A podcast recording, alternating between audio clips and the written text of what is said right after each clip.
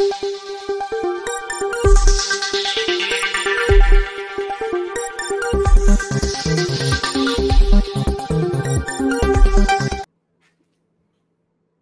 राम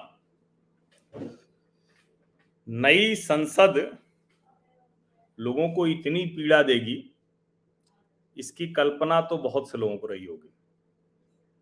लेकिन नई संसद से नरेंद्र मोदी को इस तरह की बढ़त मिलेगी इसकी कल्पना शायद ही किसी को रही होगी। अब ये कोई कैसे सोच सकता है कि किसी संसद की वजह से भी किसी को बढ़त मिल जाए? ऐसा तो संभव नहीं है ना।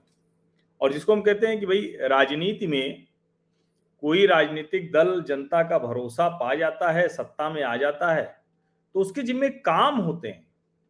वो सारे काम जिसके लिए जनता उसे चुनकर भेजती है। और उसमें काम की रफ्तार कितनी है जो कुछ कहा था वो कितना पूरा किया। इन्हीं सब वजहों पर, इन्हीं सब आधारों पर तय होता है कि भाई आगे उसको सत्ता में रखना है या नहीं रखना है। अब नरेंद्र मोदी का एक ट्रैक रिकॉर्ड रहा है। वो गुजरात में जब एक बार उनको सत्ता मिली तो फिर उन्होंने जनता के लिए गुंजाइश ऐसी नहीं छोड़ी कि उसको ये लगे कि भाई इनसे बेहतर कोई करेगा। ये तो संभव है कि किसी सरकार में कुछ रह गया हो जिसको लेकर जनता नाराज़ हो, नाराज़ होगी होगी। इतना बड़ा देश है, उसमें बेरोजगारी, महँगाई, ऐसे ढेर सारे मुद्दे होंगे। हर दूसरे चौथे ऐसा समाज है, उसमें इतने मत पंथ संप्रदाय को मानने वाले लोग हैं, इतनी जातियाँ हैं, इतने क्षेत्र हैं, इतने राज्य हैं तो कुछ ना कुछ रोज होता रहेगा। उसको लेकर विवाद भी खड़ा होगा। उसको लेकर सरकार पर सवाल भी उठेंगे। लेकिन कोई भी मुद्दा ऐसा नहीं हुआ जिसमें ये लगे कि अच्छा चलो भाई, नरेंद्र मोदी को हटाएँ।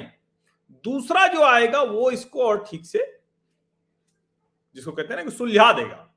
कई बार आप देखिए, जो सर्वे आते हैं तो उन सर्वेज में क्या आता है कि महँगाई है, बेरोजगारी है, फलाना पे नाराज़ है, धमाका पे नाराज़ है, लेकिन जब कहोगे अच्छा सरकार बदल दोगे क्या? तो वो कहता कि नहीं, सरकार नहीं बदलेंगे।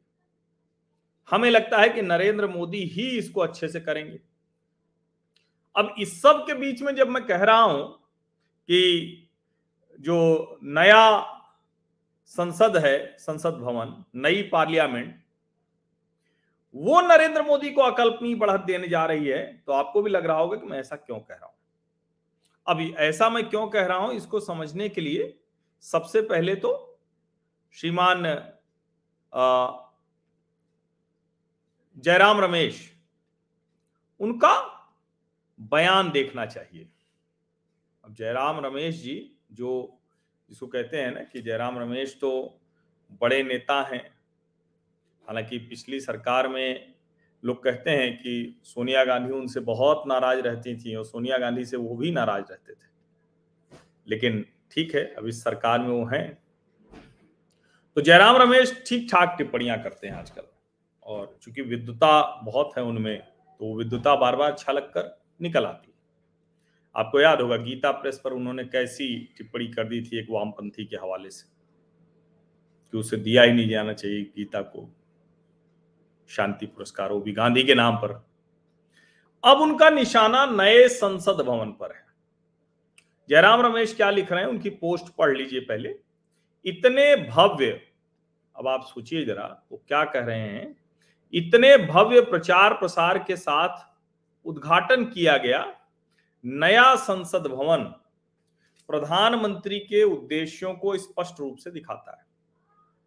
इसे मोदी मल्टीप्लेक्स या मोदी मैरियट कहा जाना चाहिए। अब एक बात आप समझिए, जयराम रमेश भले अपनी कोशिश करते हैं जरा समाजवादी दिखने की, लेकिन हैं बड़े एलीट टाइप के नेता। और इसीलिए उनको मल्टीप्लेक्स और मैरियट इसी सब की ध्यान आती है। अब उनका जो ध्यान में उनके आ रहा है, वो उन्होंने लिख दिया, संसद भवन को मोदी मल्टीप्लेक्स और मोदी मैरियट कहना।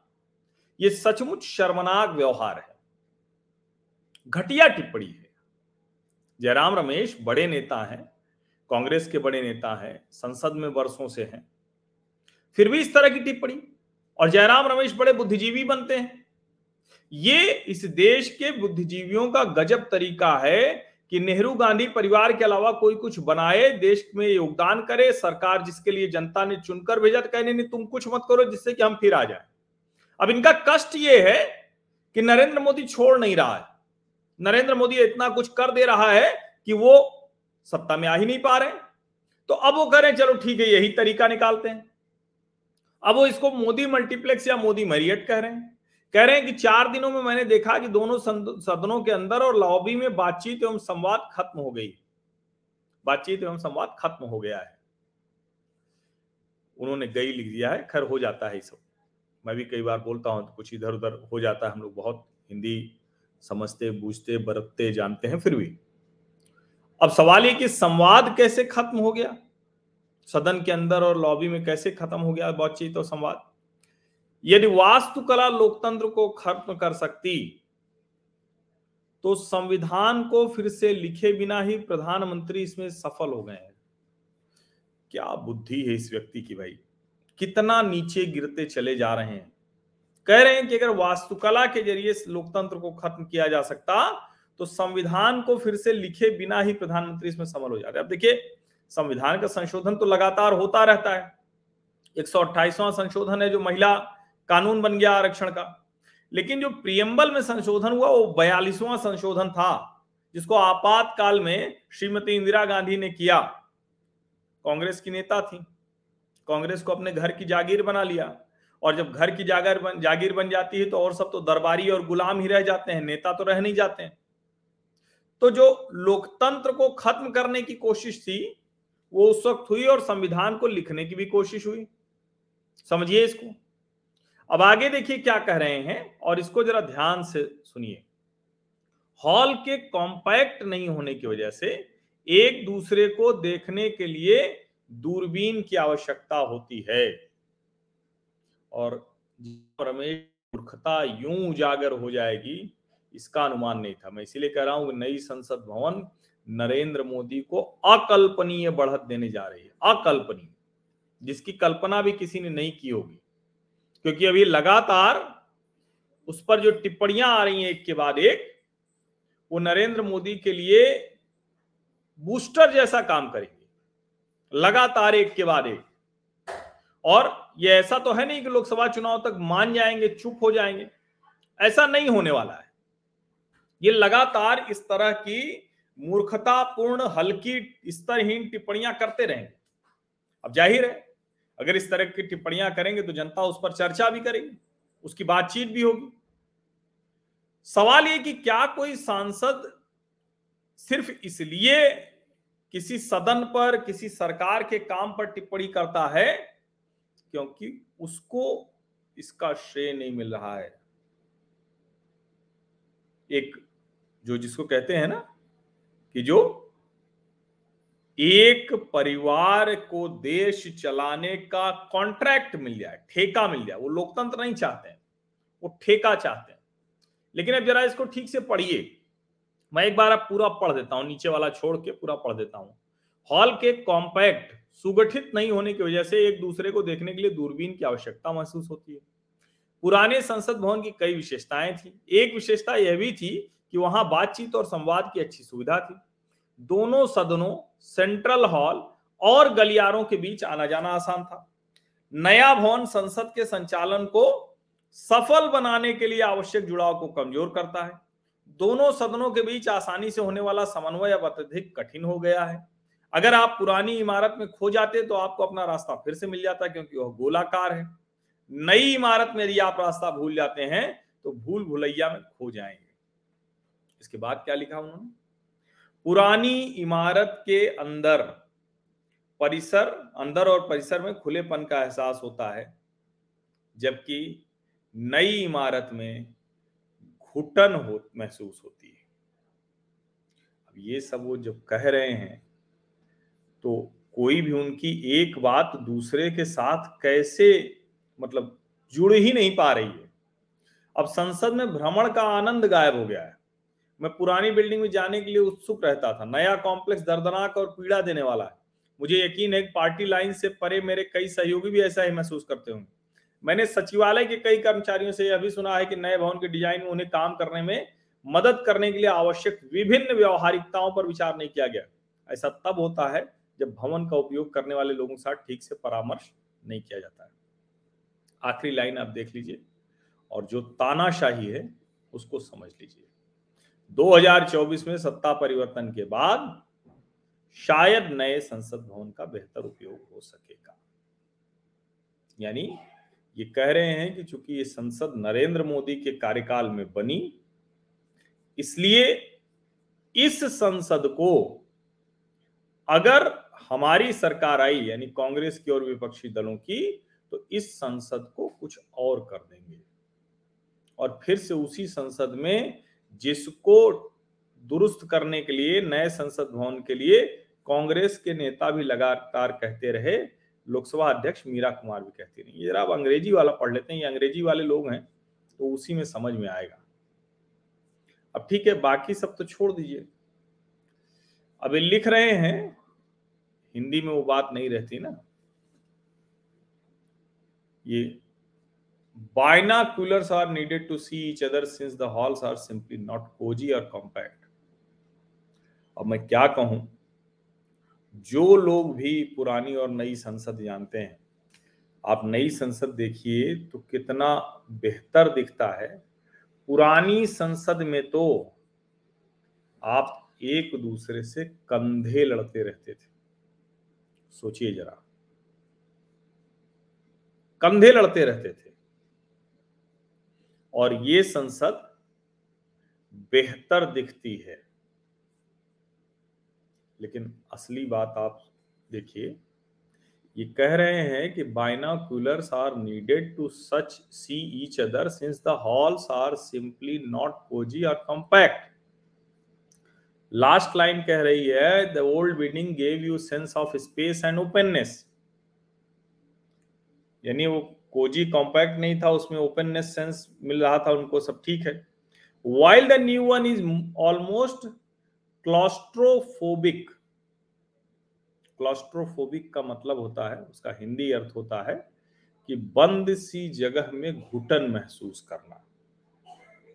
अब आप इसी से अनुमान लगाइए कि ये जो कांग्रेस के नेताजी लोग हैं इनको विरोध करने के लिए मूर्खताओं के जितने प्रतिमान है, उन सबको तोड़ने की आवश्यकता पड़ रही है। एक से बढ़कर एक मूर्खता के प्रतिमान स्थापित किए जा रहे हैं। अच्छे, भले समझदार नेता, जिनको लेकर एक सामान्य एक धारणा थी कि ये तो नेता बड़े अच्छे हैं, बहुत बढ़िया से काम करते हैं, संसदीय व्यवस्था जानते हैं ऐसे लोग ये बातें कर रही हैं। अब इनको ये अनुमान ही नहीं है कि नरेंद्र मोदी की सरकार में जिस तरह से नेताजी सुभाष चंद्र बोस की प्रतिमा लगी हो, समर मेमोरियल बना हो, कर्तव्य पथ बना हो, नए सिरे से जो पुराना राजपथ था, जो कर्तव्य पथ है, उसके दोनों तरफ़ के लॉन तैयार हुए हों और जिस तेज़ी से पूरी दिल्ली में सरकारी इमारतों का कायाकल्प हो रहा है, वो दिल्ली में जो भी, और मैं तो कहूँगा कि किसी दिन जब आप सामान्य ऑफ़िस के समय में आते जाते हैं तो नहीं पता चलता। अभी संसद का विशेष सत्र जब था तो प्रतिदिन सुबह चूँकि हम लोगों को वहीं से जुड़ना पड़ता था, टीवी की बहस में, वहीं सबने सेट लगाया हुआ था। हालाँकि उसका नुकसान ये हो गया, देखिए, जिसको कहते हैं ना कि पूरी जो स्किन है, त्वचा है, वो झुलस गई है। तो सीधे धूप पड़ती थी विजय चौक में, संसद के सामने। लेकिन सुबह सुबह जाते थे। तब समझ में आता है कि आप जो रोज देखते हैं, रोज देखते हैं, वो आपको एहसास नहीं होता कि दिल्ली को कितनी तेज़ी में बदला जा रहा है और किस तरह से बेहतर कार्यकुशलता, गुड गवर्नेंस सुशासन, उसके लिए बेहतरी की जा रही अभी तो चूँकि उतना समय नहीं था और बहुत सी चीज़ें थी जिसकी वजह से शायद कोविड ना आया होता तो वो भी हमें होता हुआ दिखता। अभी संसद भवन नई भी बन गई, पुरानी भी है तो वो जगह पूरी उसमें चली गई। पहले जो वो रेल भवन संसद और प्रेस क्लब वाला जो चौराहा था, कृषि भवन वाला, जब ये कृषि भवन, शास्त्री भवन वाली पूरी बिल्डिंग्स टूटेंगी और अगर आप उन बिल्डिंग्स में जाइए तो आपको समझ में आएगा कि ठीक है पावर कॉरिडोर तो है लेकिन पावर कॉरिडोर में फाइल्स से बचकर निकलना इतनी बड़ी चुनौती है। और जिस तरह से वहाँ जगह नहीं है, एक एक कुर्सी लगाकर मतलब जो डायरेक्टर लेवल का भी अधिकारी है, उसके पास भी जगह नहीं। एक व्यक्ति उससे मिलने पहुँच जाए तो उसके लिए जगह नहीं। कोई कॉमन एरिया नहीं है। जो उस डिपार्टमेंट के सेक्रेटरी हैं, उनको छोड़कर कहीं आपको कुछ जगह नहीं मिलेगी। या मंत्री या सचिव। इसके अलावा सब बेचारे किसी तरह से उस बिल्डिंग में रह रहे हैं। अब जब नया केंद्रीय सचिवालय बन रहा है, वो जो सचिवालय है, वो अपने आप में ढेर सारी नई चीज़ों की वजह बनेगा, बेहतर कार्य कुशलता की वजह बनेगा। और वो सब बन रहा है और तेज़ी में बन रहा है। लेकिन चूँकि इन लोगों को डर यही लग रहा है कि अगर इस तरह से चीज़ें होती रहेंगी तो फिर तो हम सचमुच नहीं आ पाएँगे। एक कांग्रेस पार्टी थी जो गरीबी हटाओ गरीबी हटाओ, नारा दे देकर कह रही थी। और सत्ता में बनी हुई थी, गरीब भी वैसे ही बने हुए थे। दूसरी भारतीय जनता पार्टी है, नरेंद्र मोदी की अगुवाई में, जो स्पष्ट तौर पर एजेंडा देकर बता रही कि हम ये ये काम करने जा रहे हैं। अब वो लोगों को छत देना हो, लोगों को शौचालय देना हो, लोगों को बिजली पहुंचाना हो, फाइबर के केबल पहुंचाना हो, या ये सारी चीज़ें हो। और ये जो नई वाली संसद है, जब इस पर हमला होगा तो लोगों को वो सब कुछ याद आएगा। वो सब कुछ उनको बहुत अच्छे से समझ में आएगा। समझिए इसको जरा। और इसीलिए मैं कह रहा हूँ कि जो शायद जयराम रमेश या ऐसे नेता जो हैं, क्योंकि ये बात सिर्फ़ जयराम रमेश नहीं कह रहे हैं, पूरी कांग्रेस पार्टी उसी मोड में है। वो भी कह रहे हैं कि संसद हम नहीं उपयोग करेंगे 2024 के बाद। जरा इनके आगे देख लीजिए। प्रमोद तिवारी हैं। प्रमोद तिवारी कह रहे हैं कि कम से कम 50 सांसद एसी से बीमार हो गए। दिन रात ये एसी में रहने वाले व्यक्ति हैं। बिना एसी के अगर थोड़ी देर के इनको बाहर खड़ा कर दिया जाए तो पसीना टपक नहीं लगेगा और मुश्किल हो जाएगी। वो कह रहे हैं कि पुराने संसद भवन में जो खुलापन था, अधिक वैज्ञानिक, व्यवहारिक और स्वास्थ्य के लिए अच्छा था, इसे बनाने में जल्दी की गई। कमाल है ये। वो कह रहे हैं कि एयर सर्कुलेशन दोष है। कह रहे हैं कि तेरह घंटे में मैं वहाँ मौजूद था, माहौल दम घोटू था। अब एक तरफ़ ये भी कह रहे हैं कि कुर्सी और डेस्क के बीच काफ़ी दूरी है बैक सपोर्ट आरामदायक नहीं है। मोदी जी अमेरिका से कुछ ज़्यादा प्रभावित हैं, उन्होंने इसे फाइव सात सितारा होटल जैसा बना दिया है। मतलब ये लोग इतना कॉन्ट्राडिक्ट कर रहे हैं। और वो कह रहे हैं जिन पचास सांसदों को जानते हैं तो जरा हम कहते हैं कि एसी के कारण बीमार हुए तो उन सबको सामने आना चाहिए था। हालाँकि जो एक्स पर लोग ठीक से बता रहे हैं कि ऐसे लोगों को संसद में भेजना ही नहीं चाहिए। लोग लिख रहे हैं कि भैया कुछ दिन और झेल लीजिए, चौबीस के बाद बता ही देंगे कितनी देर और कहाँ बैठना है। और जिस तरह से किया जा रहा है दरअसल ये मोदी से जो चिड़ है ना वो इन लोगों को कहाँ ले जाएगी इसकी कल्पना करना बहुत कठिन है। मैं आपको एक जिसको कहते हैं ना कि टिप्पणी है लेकिन उसको मैं आपको सुनाऊँगा नहीं। मैं सोच रहा था सुनाऊं लेकिन मेरी जो कहें कि मैं बार बार जो कहता हूँ ना कि आ, सामाजिक परिवार हमारा तो मेरी हिम्मत नहीं है। क्योंकि वो, मैं बार बार कहता हूँ कि तीन पीढ़ी के लोग एक साथ बैठकर देखते हैं माता पिता के साथ बच्चों बैठकर देखते हैं, हर व्यक्ति अपनी पत्नी के साथ, बहन के साथ, हर के साथ, बेटी के साथ बैठकर देखता है। तो मैं ये नहीं करूँगा। लेकिन जो हरियाणा कांग्रेस के प्रमुख हैं, उदय भान उन्होंने प्रधानमंत्री नरेंद्र मोदी के लिए और हरियाणा के मुख्यमंत्री मनोहर लाल खट्टर के लिए जिन शब्दों का उपयोग किया है, आप समझिए शर्मनाक है। सारी सीमाएँ तोड़ देने वाला है। और उसको ये भी कह रहे हैं कि हमने कुछ गलत थोड़ी न कहा है। ये तो सच ही है। और मुझे लगता है कि ये जो जयराम रमेश कर रहे हैं, प्रमोद तिवारी कर रहे हैं या उदय भान कर रहे हैं, इन तीनों में कोई फ़र्क नहीं है। ये वही मानसिकता है जो बार बार विपक्षी नेताओं को नरेंद्र मोदी पर हमला करने के लिए प्रेरित करती है। लेकिन इसका दूसरा पक्ष ये है कि चूँकि अगर लगातार आप इस तरह की हरकतें करते हैं तो उसका दुष्परिणाम भी भुगतना पड़ता है।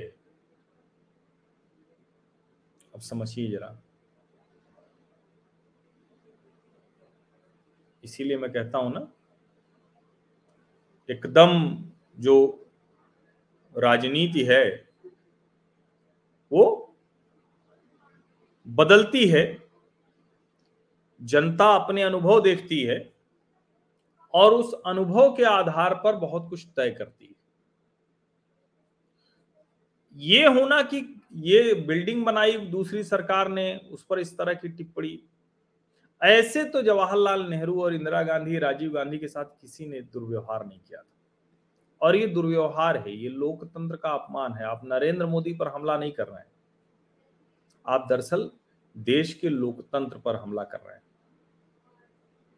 आप जो देश की जनता लाइन में लगकर, कतार में लगकर अपना नेता चुनती है, और ये वही वाली भावना है, जिसमें 2013 में ढेर सारे लोगों ने कहा था, वो भी सब अपने को बुद्धिजीवी बनते थे, कि हम देश छोड़कर चले जाएँगे तो ये जो जयराम, रमेश, प्रमोद तिवारी, उदय भान और जो अक्सर बोल देते हैं, मणिशंकर अय्यर को बोल दीजिए, अभी दानिश अली के बारे में भी आ रहा है कि वो भी प्रधानमंत्री के लिए उस तरह से अच्छे शब्दों का प्रयोग नहीं कर रहे थे। अच्छा इसको मान लिया जाता है। कमाल की बात यह है कि इसको कहा जाता है कि एकदम स्वीकार्य है। हालाँकि इसका कतई ये मतलब नहीं है कि मैं रमेश विधुड़ी के उस बेहद शर्मनाक जो, जिसको कहते हैं ना कि जो हरकत उन्होंने की, जो बयान दिए, उसके साथ खड़ा हूँ। वो बिल्कुल शर्मनाक है और मैं ये मानता हूँ कि रमेश बिधूड़ी जैसे लोग संसद में रहने योग्य नहीं है, लोकसभा अध्यक्ष को कार्रवाई करनी ही चाहिए। लेकिन जिसको कहते हैं ना कि राजनीति में तो हर तरह से चीज़ें देखी जाती हर तरह से एकदम जिसको कहते हैं ना कि सब एक एक बयान, उसकी प्रतिक्रिया, उस प्रतिक्रिया के आधार पर आने वाला, जुटने वाला वोट, वो सब देखा जाता लेकिन आप सोचिए जरा कि नरेंद्र मोदी से उनकी ये चिढ़ दरअसल है तो लोकतंत्र विरोधी, लेकिन उसको ये नरेंद्र मोदी विरोध का जामा पहलाते हैं। और जब कोई कहता है, हमें याद है कि जब अटल जी की भी सरकार आ गई या बीच में किसी और की भी सरकार आ जाती तो कांग्रेस के नेता घूमते रहते तो कहते थे ठीक है, कितने दिन? जनता फिर से हम ही को लेके आएगी। सत्ता वाली पार्टी तो हम ही हैं, बाकी सब विपक्ष हैं। ये वो कहते थे। ये बात वो समाजवादियों के लिए भी कहते थे, सबके लिए कहते थे। उनको ये लगता था, ठीक है भाई, कुछ दिन के लिए ये कर लें, इनको जो भी करना है, वो कुछ दिन के लिए कर लें, उसके बाद तो फिर उसी अवस्था में हम इनको पहुँचा देंगे, सत्ता में हम आ जाएँगे। अच्छा जनता भी घूम टहल के वहीं चली जाती थी। जनता को भी लगता था कि नहीं नहीं, बात तो सही है, सत्ता तो सिर्फ़ और सिर्फ़ वही चला सकते हैं। सवाल यहाँ यही है कि क्या जो जनता बदल गई है, क्या जो जनता इतना साफ़ साफ़ सब कुछ देखने, समझने लगी है, उस जनता के बदलाव का जरा सा भी एहसास देश के राजनीतिक दलों को है? जो विपक्ष में पार्टियाँ हैं, जिसमें कांग्रेस अगुवाई कर रही है। सोचिए।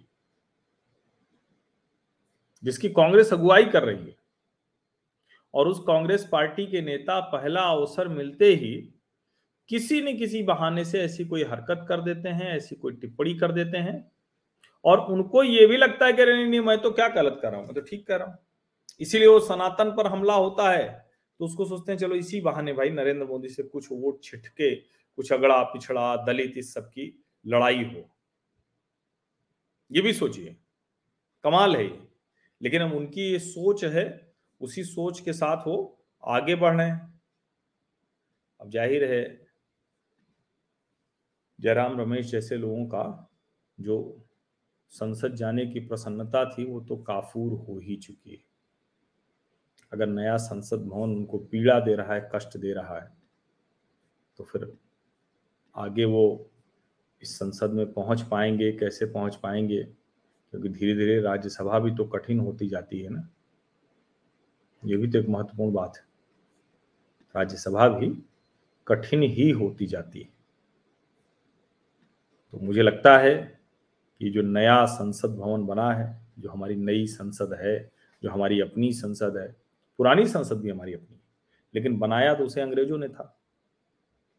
अब हम आज अपनी बना ले रहे हैं तो ये आगे बढ़ने की बात है, लेकिन जयराम रमेश तो पीछे बढ़ने की बात कर रहे हैं। क्या उनके साथ देश पीछे जाना चाहेगा? क्योंकि अगर कांग्रेस पार्टी की अगुवाई में विपक्षी दल जीतते हैं तो वो कह रहे हैं कि हम व्हील उल्टा घुमाएँगे, पीछे ले जाएँगे। आपको लगता है क्या कि ऐसा देश चाहेगा? और विशेष करके ये जो नौजवान हैं, जो यंग जनरेशन हम जिसको कहते हैं, क्या वो पीछे ले जाने की तरफ़ मानेगा? उसको ये अच्छा लगेगा? नौजवान तो चाहता है ना, कहता है ना कि भाई हमें आगे जाना है। कोई ये थोड़ी नहीं चाहता है। और अगर देश को ही ये पीछे ले जाना चाह रहे हैं भारत के लोकतंत्र को ही पीछे धकेल देना चाह रहे हैं तो क्या इनके साथ जनता खड़ी होगी? मुझे लगता है कि इनके लिए इस लिहाज से मुश्किलें बढ़ती चली जा रही हैं। आप सभी का बहुत बहुत धन्यवाद इस चर्चा में शामिल होने के लिए। सब्सक्राइब आप कर चुके होंगे, नहीं किया है तो कर लीजिए। सामाजिक परिवार के स्थायी सदस्य बनने के लिए सिर्फ़ सब्सक्राइब करना है नोटिफिकेशन वाली घंटी दबानी है लाइक का बटन दबाइए और एड मीडिया हर स्वीटी टैग करके हर मंच पर साझा कीजिए। व्हाट्सएप समूहों में तो अपने अवश्य ही भेजिए। और अपने जो मित्र हैं या आपके जो आपको लगता है कि इन वीडियोस को देखना चाहेंगे, उन तक भी ये बात पहुंचाइए। आप सभी का बहुत बहुत धन्यवाद। और प्रयास करेंगे कि थोड़ा सा जो बारंबारता है वो और बढ़े। बीच बीच में रह जाती है जब बड़े इवेंट आते हैं, लेकिन फिर भी जो महत्वपूर्ण मुद्दे होते हैं, उस पर तो बात मैं कर ही लेता हूँ। धन्यवाद।